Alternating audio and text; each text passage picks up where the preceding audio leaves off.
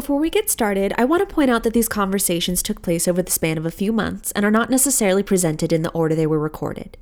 Therefore, we may touch on some, but not all, current events. In addition, when we say women, we mean all women. Although our dialogue often generalizes women into one social group with shared experiences, we want to specifically express our support for women in minorities of race, ethnicity, sexual orientation, etc., and for those using their voices for positive change. Hello, hello. Thank you so much for joining us. My name is Sarah DeForest. And I'm Victoria Banks. This is The Table, a podcast by and about women in the entertainment industry. Welcome to episode 13, a conversation with music industry mogul Carl Kornmeyer and songwriter artist Emma Brooke. So pull up a chair and get nice and comfy because everyone deserves a seat at The, the table. Do what you want, work what you got, say what you think, and don't let them stop you. Stop you, don't, don't let them stop. Stop you, don't, don't let them stop you. Don't, don't let them stop. Don't, don't let them stop you. Carl Kornmeyer is the founding member, principal owner, and CEO of LBK Entertainment.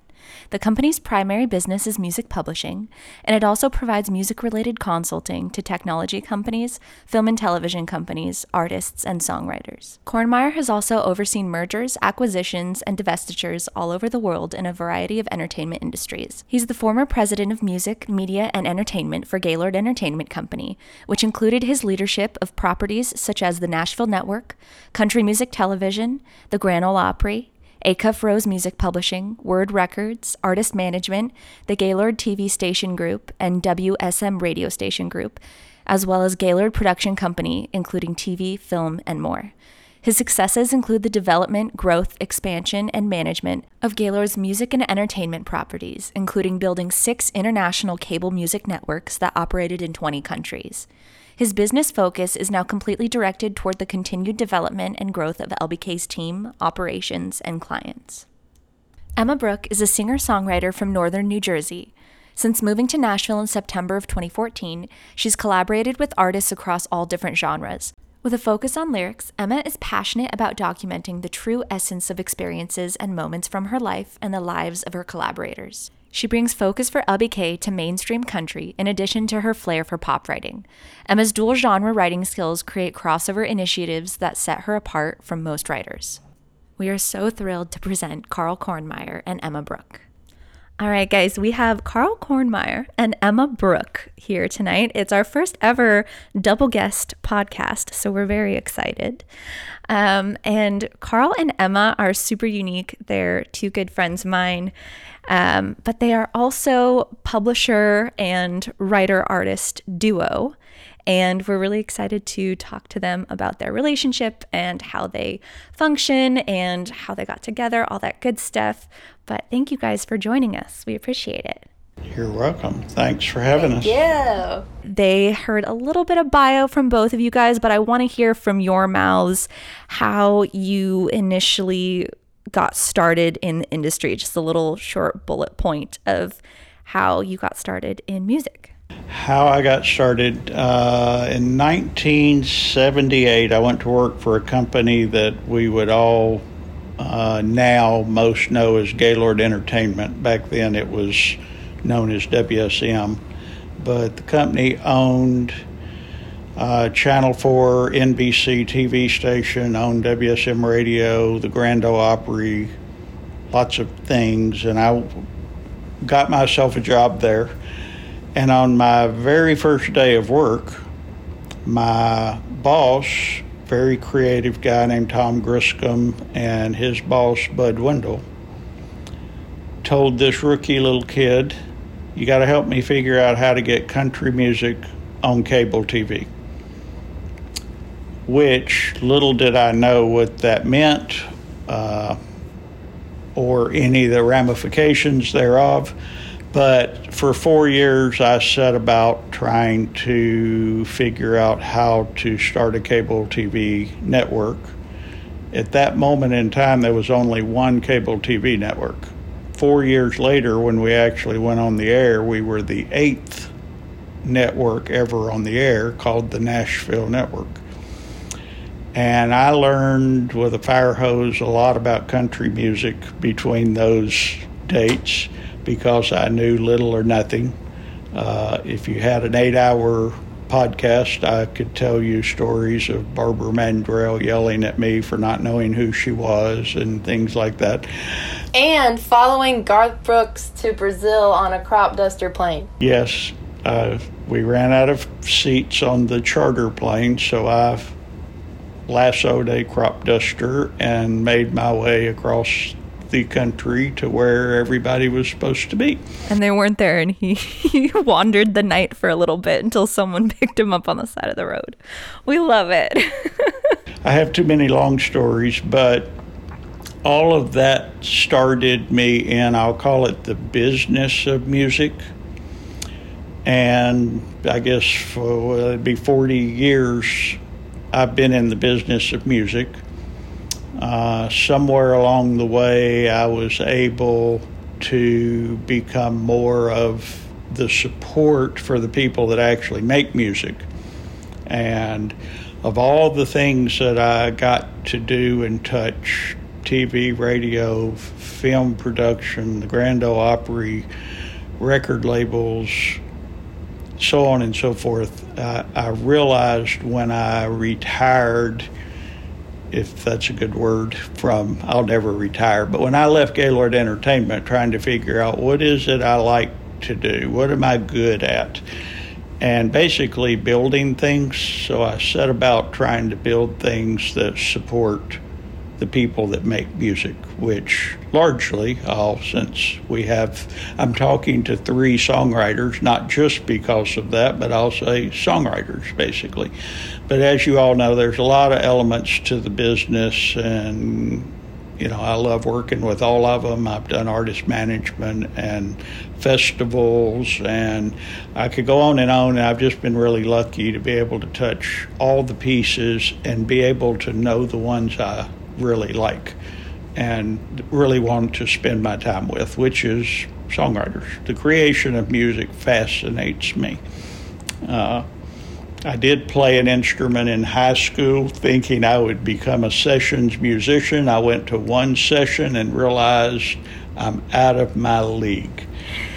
you know, now if I'd have been in some town, city, whatever, other than Nashville, Tennessee, I might have thought I could continue to pursue that. You know, and I know there's a lot of music centers in the world. Nashville's not the only one. I've been part of my career. I've been lucky enough to have offices on five different continents, so I've had enough time around the world to know what Nashville is, as opposed to it's the only place I've ever been. Uh, so I've got a real appreciation for the music community in Nashville and everywhere else, but Nashville and songwriters are meant to be together. Music publishing, songwriters is clearly where my passion lies. You know, I wish I could sing. I offer Emma all the time to play to sing backup for her. She And I tell him, yeah, back far away from the mic. That's how you can sing backup for me. And you really are one of the best cultivators of community and support that I've ever come across. Um, and personally, I'm a little biased, but I think one of the best decisions you ever made was signing Emma Brooke. Ooh, It's the only compliment you'll get from me this year.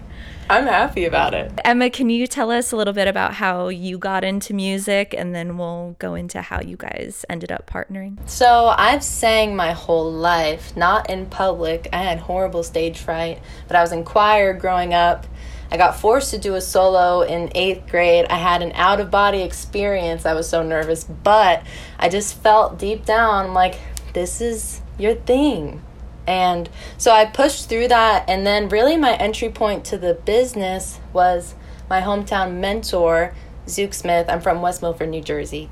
And she set me up with the first producers I ever worked with. And she brought me to music business seminars where I networked with people, um, kind of saw more of the parts of the business. They would have publisher panels and people on the record label side of things. So she was really my entry point to the business side. Awesome. And how you've been in Nashville six years. Yeah. What's your favorite part? How did you grow as a songwriter? And then how did you guys get connected? Well, Uh, when I was still living in New Jersey, you know, there's not a lot of co-writing going on up there, at least that I was exposed to, and I was kind of up in the country minding my business. So there could be a scene that I'm not aware of, but uh, I really didn't collaborate until I moved here. So definitely that was a growing point for me.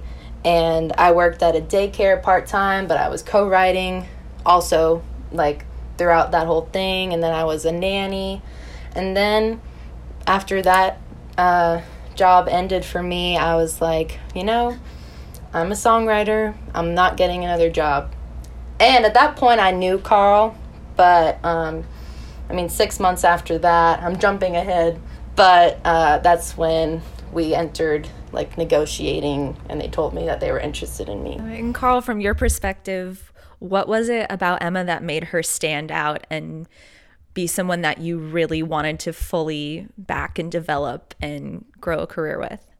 Well, I, I got the opportunity when when Emma first showed up here. Somebody introduced us to each other, and she had a business uh, project that she wanted some help on and some advice. And I said, okay, because my creative director, Mariah Topol, and I spend quite a bit of time. I'll, I'll use the word mentoring, I'll use that loosely. Often we're learning, I'm learning as much from the songwriters as they might be from me, but I got to spend quite a bit of time with Emma. Uh, time wise, I guess that probably went on for months, maybe a year. I, I don't remember. Almost a year, yeah. But I got to know Emma Brooke a little bit from a strong minded, opinionated, hard working. She worked at her business hard. She took it serious. I got to recognize that in her, which often sitting with a, a, new songwriter that I haven't known before, I'm listening to three songs and getting maybe in between three songs the rest of an hour to try to get to know them and see what I can glean from the conversation. With Emma, I got to know her more and got to recognize the, the spirit in her and when that business uh, project was completed, instead of never seeing her again, she said, So, can I play some music for you all? Which I'll tell a story that Emma knows because she corrected this story one day I was telling it. I said, The first time she played three songs for me and Mariah, I acted really cool, like, Yeah, that was okay. Emma said, No, no, I kept notes of that day, and like five times I think you told me, I said, Whoa, that was really good. I thought I was. Yeah, I had a gratitude journal at that point, so I wrote everything down from that day, and he. So that's the only reason I felt confident to argue with him. Like, I have written proof, and I don't think that day my memory would be that blurry already. So, yeah, I wrote down that like five times he said, you got great stuff. He still said it very calm, but the fact that he said it five times gave away a little something more than he thought. So, so Emma, from your perspective, what was it about Carl and, and the team there that made you feel like it was the right match for you? Well, first of all, they were so generous to me um, with that business project that we mentioned. Um, you know, investing a lot of time with me, uh, and they had no skin in the game. Um, so just seeing their heart for songwriters in that experience obviously made me pay attention. But then also throughout that process, um, as you know, they were giving me advice on things. Uh, they were walking me through different options of how to move forward, and sometimes I would yeah, they would say all the options, and then I would still choose what felt authentic to me. And the fact that they were gracious when I maybe didn't take all of their advice, um, that made me feel really safe because it wasn't like um, there was pressure or anything. They really wanted to serve a songwriter and uh, and trusted what I felt was best. So it was just like a lot of support, but like really no strings attached. And that made me trust them. And they meant that. I love that you talked about that and Carl hit on a little bit, but I want to highlight a part of your relationship that's probably my favorite, which is, as Emma describes it, not leading the witness. Uh, I feel like LBK has that entire mentality of they want their writers and artists to make their own decision and they're there for support and input, but they want to know what you think and how you feel. And I think that creates a culture of trust and exchanging ideas. And also, I've known them to be so supportive of each individual creative's personality. And with Emma, we joke about it, but she loves to say no. And that's what one of my favorite things. It's one of the things that in our first write I didn't know how to handle because I've never encountered someone that says no so nicely but so firmly. Yes, gentleness is my goal, but also so is clarity. And um yeah, and like also, yeah, it's not that I like saying no, but I just I do have an inner compass inside of me that will just you know that I I try to honor. And I think like early on in my dynamic with Carl and Mariah when I would when they were helping me walk through the different options and I wouldn't take their suggestion in its entirety you know saying no to them these people who were generously investing their time in me being authentic is definitely a value I have. And then like upsetting people and getting rejected at times is just like a part of that. So I risked not pleasing Carl when I would say no about things when I hardly knew him. And they just like honored that. And that, yeah, that's a big deal for me. And for the record, Carl is the one who says, don't lead the witness. Like, three times a week. I'm just the the parrot bird repeating what he says, but I love the mentality of that because like you said Sarah, it's just it relieves any pressure that might be there and it's just like they really want to know what you authentically think. They don't want you to just agree with them. Carl, if that's what you want, you're doing a horrible job setting that environment up. well, that's a big thing for women in the industry. Historically, we've always been tell- told what to do and how to sing and what songs to choose and all of that stuff. So, having an environment that allows you and encourages you to say no and find other options, and then also asks you what you want and how you want it is a really big deal. It's my favorite thing about how you guys function. Emma, I was just curious what is in your background that has given you such confidence in claiming your boundaries? Do you have a, a role model that encouraged you to do that? Is, is there something in your upbringing that made that happen for you? Because I think a lot of women struggle with that. I love that question. Um, it's just like I couldn't articulate it when I was younger, but I kind of mentioned it earlier. Just like this inner compass of just knowing what's what feels right to me. And I've been in situations where I would communicate a boundary and it wasn't honored. And like, I've just, I've learned what that looks like so I don't waste my time trying to make someone understand me. And I've also, part of that is just trusting that the people who will respect me will show up. Um, so it's been a trust thing, and it's always felt better to choose myself and disappoint other people instead of pleasing other people and like losing myself. Carl, from your perspective, was that kind of culture a conscious choice, something that you really cultivated, or was it just naturally how you functioned and the people who were on that level showed up and or you brought them in? Uh, try to think up a short answer to this. I was lucky enough to be mentored for years, 17 years to be exact, with Bud Wendell and Tom Griscom, who I'll say were out of my league. They were people that thought up. Like they were the ones that sent their TV engineer to Washington and taught them, taught NASA how to bounce a signal off the moon so they could figure out how to put metal mirrors in the sky called satellites so there could be a signal bounced up and down that could be cable TV.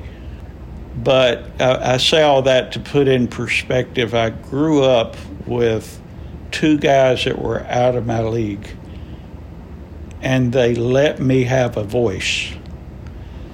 And if uh, Tom has passed away, if, if Bud hears this conversation, he might have something to say of how painful it was to give me the opportunity to have a voice. I don't know how painful it was. You know, when I was a little younger, let's go all the way back to like 16, I was a normal 16 year old guy that knew everything of course. I don't know how long it took me to grow out of that to realize I don't know everything, so I don't know how I was to deal with back then. But those two guys dealt with me and gave me opportunity after opportunity. Sometimes it felt painful to me. I, I tried to get them to let me buy country music television because we didn't start country music television, but I wanted country music television, and they would not let me buy it. And after the third, after two attempts, the third attempt, Bud argued with me about why he was leery of that, and I told him why I wanted it, and the goals matched up a little better. And Dwella, we got to go buy CMT and really, and so I grew up appreciating that people would listen to my voice. And then I'll couple that with when I'm talking to a songwriter, a new, a, a young songwriter, or a Hall of Fame songwriter.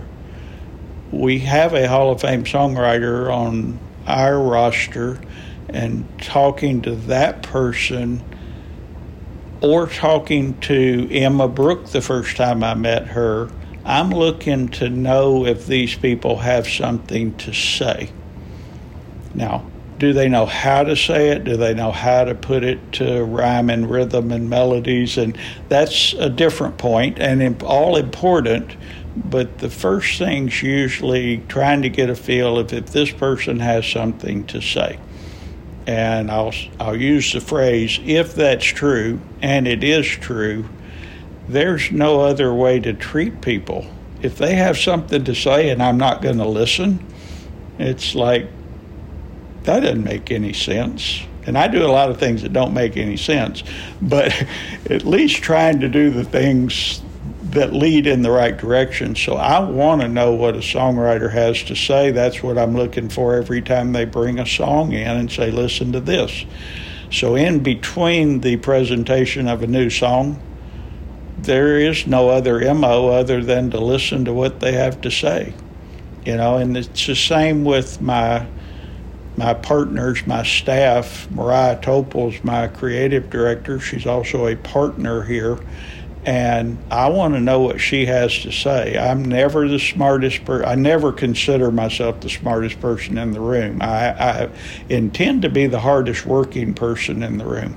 I can control that. I can't control my intelligence level. It's like God God gave me some of that and you know, he was on vacation part of that time.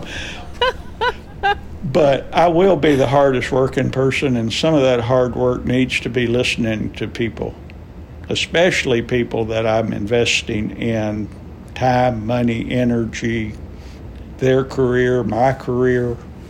There's no reason not to listen to them. I think that's a perfect place to get into the question of diversity because you've described it on a couple different levels. Um, with your writers, everyone has a super unique voice. You've got different genres on the roster. Um, and you also have a lot of diversity on your team. You've got a lot of women. It's pretty well shaken out. And um, how do you guys go about that? And especially because you've had such a long, diverse career yourself, how have you seen diversity in the music business, especially when it comes to women in country music? Well, I'll sort of give you two answers to that. One is anytime I'm exploring adding to the team, be that the staff or the writer roster, etc., I'm always looking for the brightest, hardest working people. I don't care if they're male or female.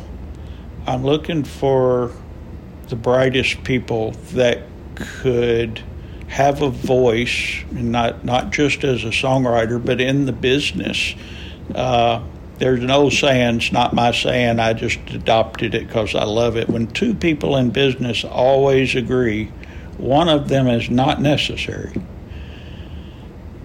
So, I am a guy. I don't need a bunch of guys around me that'll say the same thing I do. I'd rather have guys around me that'll argue with me. And the same with women. And he has women who argue with him, I'll tell you. Uh, they do. In fact, I'll I'll skip the name, but one of them asked me one day, "Are you ever sorry you empowered me to speak my mind?"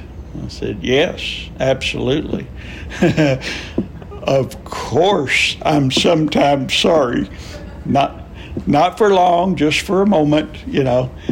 I am human. I like people agreeing with me, but not about real stuff if I you know if I have the right idea, that would be good if somebody acknowledges that. If I have a half baked idea, it'd be good if somebody has the other half for me.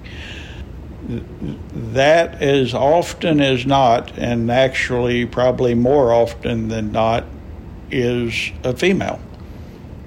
And I, I love strong minded people I, I, guess I'll add, I don't know if this will make any sense, but I've spent my whole life, all those things you read on my resume and all that stuff. Yeah, often I was the head person, and but I worked in the ditch. I built stuff. That's what I do.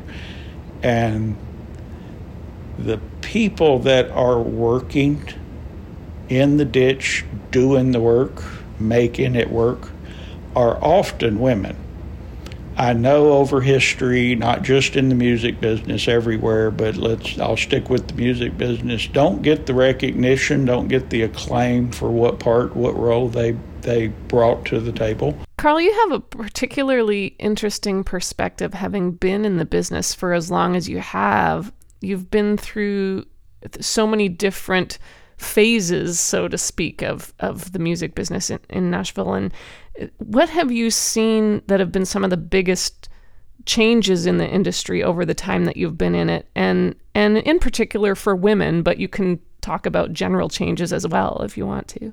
Where I've seen the business change in my simple version I think this goes back to when building a cable TV network. What was it? It was basically a pipeline. What we aired, the content is the king and queen on the block.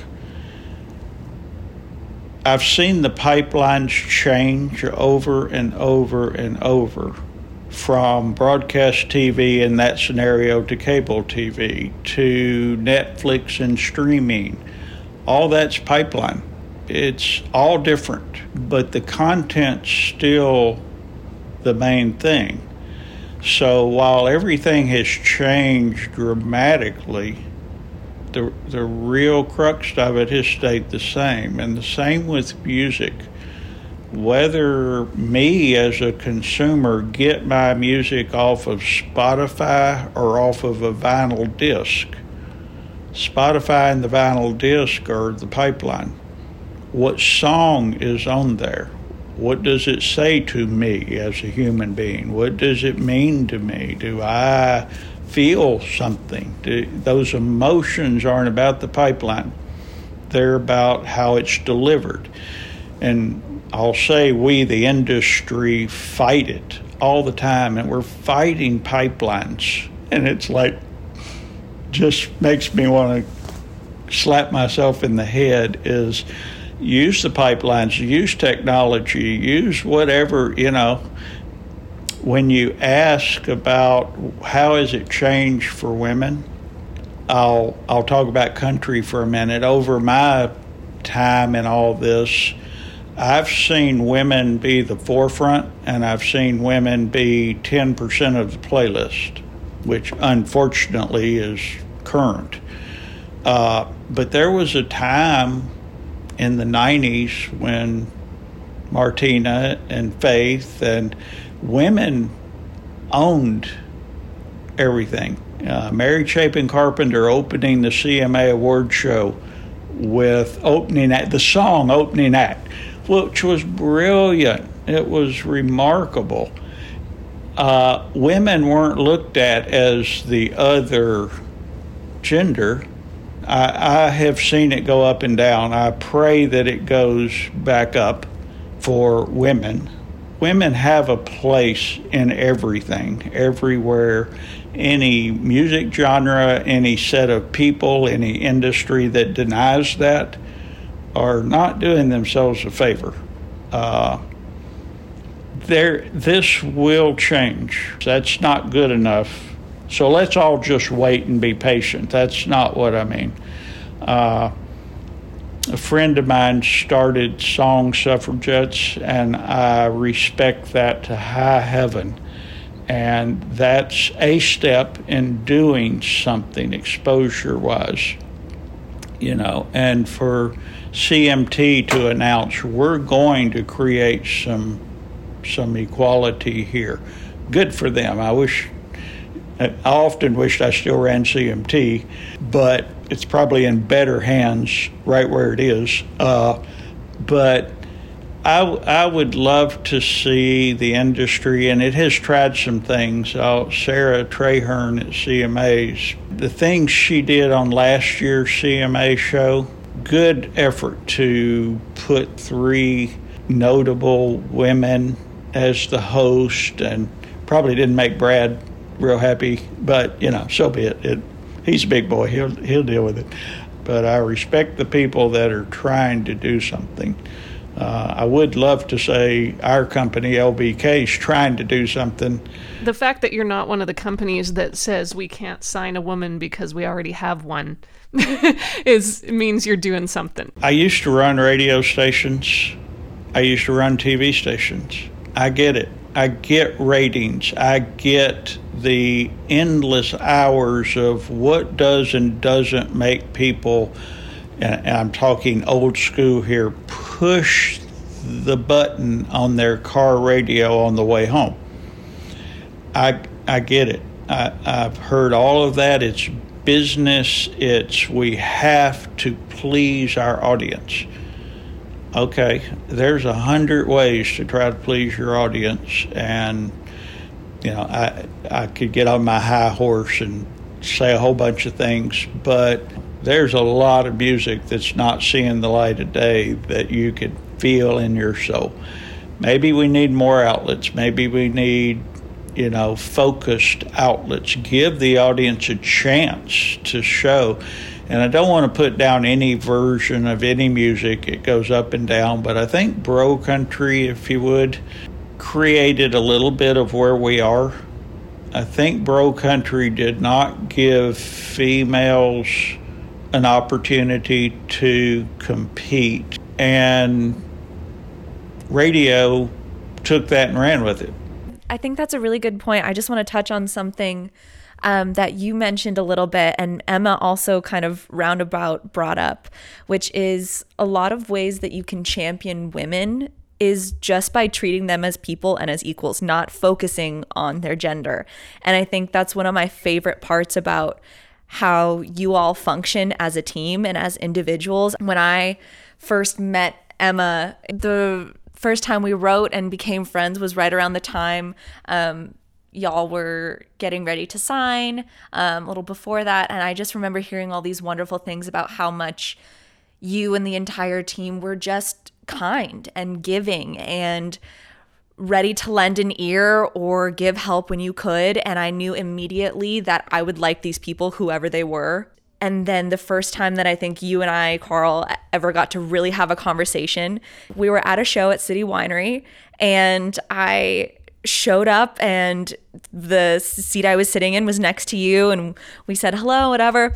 And um, everyone kind of ordered had ordered food. I had eaten beforehand wasn't super hungry and you offered me some of your shrimp and grits. And I was like oh that's so nice. Thank you so much but I'm okay. I'm I'm, I'm good. I already ate. And you were like no no no please. Y'all I really wanted shrimp and grits. And Carl knew it in his heart. And he would wouldn't take no for an answer. And he asked the waiter to just bring me a plate. He was like, no, no, I'm not taking no for an answer, something like that. And to me, that is just such a funny, human, normal thing that, like, you as a human being just made me feel so at home. And sometimes in this industry, it can feel very like othering the creatives and the business side. All that roundabout is to say that I love how so much of what you do is not based on categorizing people, but it, it's just human beings and who you like, who you get along with, whose talent you believe in.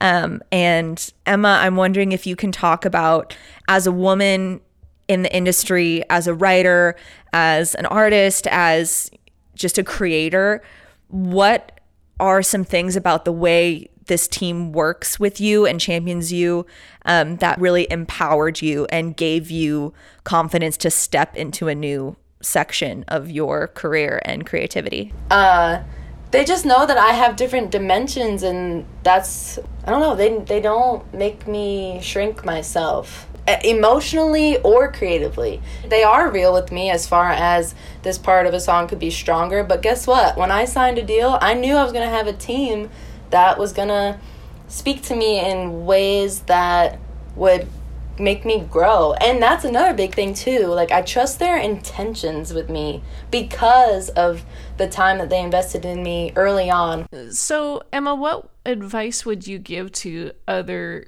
creatives who are looking for the right team? What would you say to people? I would say it is okay to expect your team to respect you. Like people act like respect is something that oh wow, like this person respects me. It's like a shock or a celebration. Like it's a bonus. Yeah, but like honestly, that's the minimum. Someone once told me they don't bet on ideas, they bet on people. Meaning like so my idea for myself and my career is like to sign a publishing deal. But this company who I felt like they didn't get me or they weren't like talking to me in a respectful way. Like they have the idea that I want, but I wouldn't bet on them. Does that make sense? And trusting that I've always had a belief deep down that my people will find me and and they did. And what about you, Carl? Do you have any advice for creatives on their journey and also for teams on the business side when they look to sign and develop and work with creatives? Well, if a songwriter walks in here to meet with us or walks in any other room to meet with people, when you walk in the room, be yourself. Don't be what you think somebody wants to hear, or at least don't be a, a majority of how you act to be like what you think they want and sorry to jump in, but like, how would you know where you really belong if you aren't your full self? Like, how would you know who really accepts you? I think it's really big to pay attention to how your body viscerally acts to people. Yeah. Um, I've been in rooms and meetings with people who were really big, great resumes. They had people signed to them that I just adored. And my body just did not feel comfortable energetically whatever it was it just didn't match up. And i i know that as cool as they are and as cool as it would sound to be with a team like that it's just not right. And they knew it from that side too. And i've also been in rooms with people that i really expected to be super nervous around that i i couldn't have cared less and i'm immediately sarcastic. And um, you never know. So pay attention to whatever it is your gut, your body, intuition, whatever, pay attention to the, how that feels. Sarah, you made me think of something sort of on the same track, maybe a little different, but anytime I'm talking to somebody that might join our staff, one thing I'll talk to them about in this business, I don't believe in starstruck. It's not flattering. That's not to be disrespectful. You know, uh, I'll I'll pick a name. If Taylor Swift walks in and sits down, hopefully everybody here would treat her the same as if Jane Doe walks in. Now, that's not realistic per se, but be 99% of that realistic. It's literally disrespectful, in my opinion, to be starstruck. It makes the meeting hard and unuseful. So if you're a young songwriter and you're walking in a room to talk to Ashley Gorley about a pub deal, he's a songwriter just like you are. Remember the human in them and relate to the human in them. So we do our rapid fire. First question is Who is your favorite creator at the moment, music or non music related? I love Jay Shetty. His quotes on Instagram are bomb. And I have his book called Think Like a Monk, but I haven't started it yet. Kris Kristofferson is my been lucky enough to spend some time with Kris. I love Kris. I love his songwriting. We we did a documentary on Kris, and got to interview him. If you want something more current, I think I would throw Lewis Capaldi on the table. He is a really good writer. He is absolutely out of the music world crazy on social media. He, you know, talk about I be yourself. him. You know, but he's written some songs that are just like, how did the guy I just watch this funny video of write that song? He, he's intriguing to me. You know, uh, Sarah, I get to hear your music. You inspire me. I, that song you all were talking about the other day, uh, though, I was listening to that before this. well, the next day after you all wrote that and played it for me, a bunch of people walked in here for a meeting, the other part of my life of consulting in the music business. And normal MO, I'm in Nashville, so everything's country music. Do you ever do anything that's not country music? And a little bit slapstick, I said, Well, here's a song that a couple of people wrote yesterday in the room next door. And I played that song for them, and they were all just like, I But- didn't know that. Yeah, it's the opposite of country music, let's put it that way. I always joke I'm slowly bringing Emma to the dark side. Sync is so fun. I'm so happy to be writing some with you. Um, what is your favorite trend currently? Baby Yoda memes. She was ready. I love it. I think country music is turning a corner. That's my favorite trend right now. It it inspires me to think we can get back to real storytelling. Maybe related to that answer, uh, what trend do you wish would stop? A trend I wish would stop is uh, Instagram Reels. I don't like how you have to like start them over. I wish it would just not be there. Well, not just because this may be an answer you would like at all, but I wish the complete disparity between women in music would stop. Uh, and that's not just because of the podcast I'm on. That's not my point. But it just, it, I, I don't like it. Change is long overdue in that department. Yes. Uh, what about the last time you failed? Uh, well, I submitted a song that I co-wrote a couple weeks ago, and uh, people on our team said that they didn't like the bridge, so I rewrote the bridge today. Failure and recovery. That's good. What about you, Carl? When's the last time you failed? not to give you a, a too philosophical an answer, I, I don't think I usually see things that way. If you try something with the right intent and it doesn't work, you're going to learn a lot of things and it's going to open some other door. Again, not to be too philosophical, but you know, I, I don't I don't see things as succeed and fail. It's we're all on a journey. It's this is especially in the music business is the old cliche. This is not a sprint; it's a marathon. I probably meet the definition of failure at least as much as others, if not multiple more, because I'm all the time out on a edge doing something different. You know, uh, we did a big music festival in Fort Lauderdale a few years ago and lost a lot of money. It was a great experience, learned a lot, opened a lot of doors. I had people come in here and say, that's what people ought to be doing. Well, my financial side of my life said that was a failure. No, actually, it had some door opening fabulous things that it created. So is that a failure? Well, if I'm talking to my CFO, she's going to tell me that qualifies as a failure. Yeah, but somebody really important in my life happened during that music festival. She and I stood in the rain and had a fight for two hours in the middle of that music festival.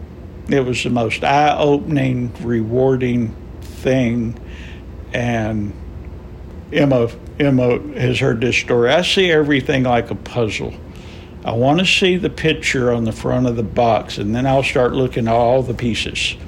We've got one final question. So, if you could go back in time and visit yourself at any point to give yourself some advice, what would you say? There was a point where I I didn't feel super hopeful about my career and I would just go to myself and tell myself it's going to work out. It's going to take a little longer, but it's going to work out. And just relieve that discomfort in that moment.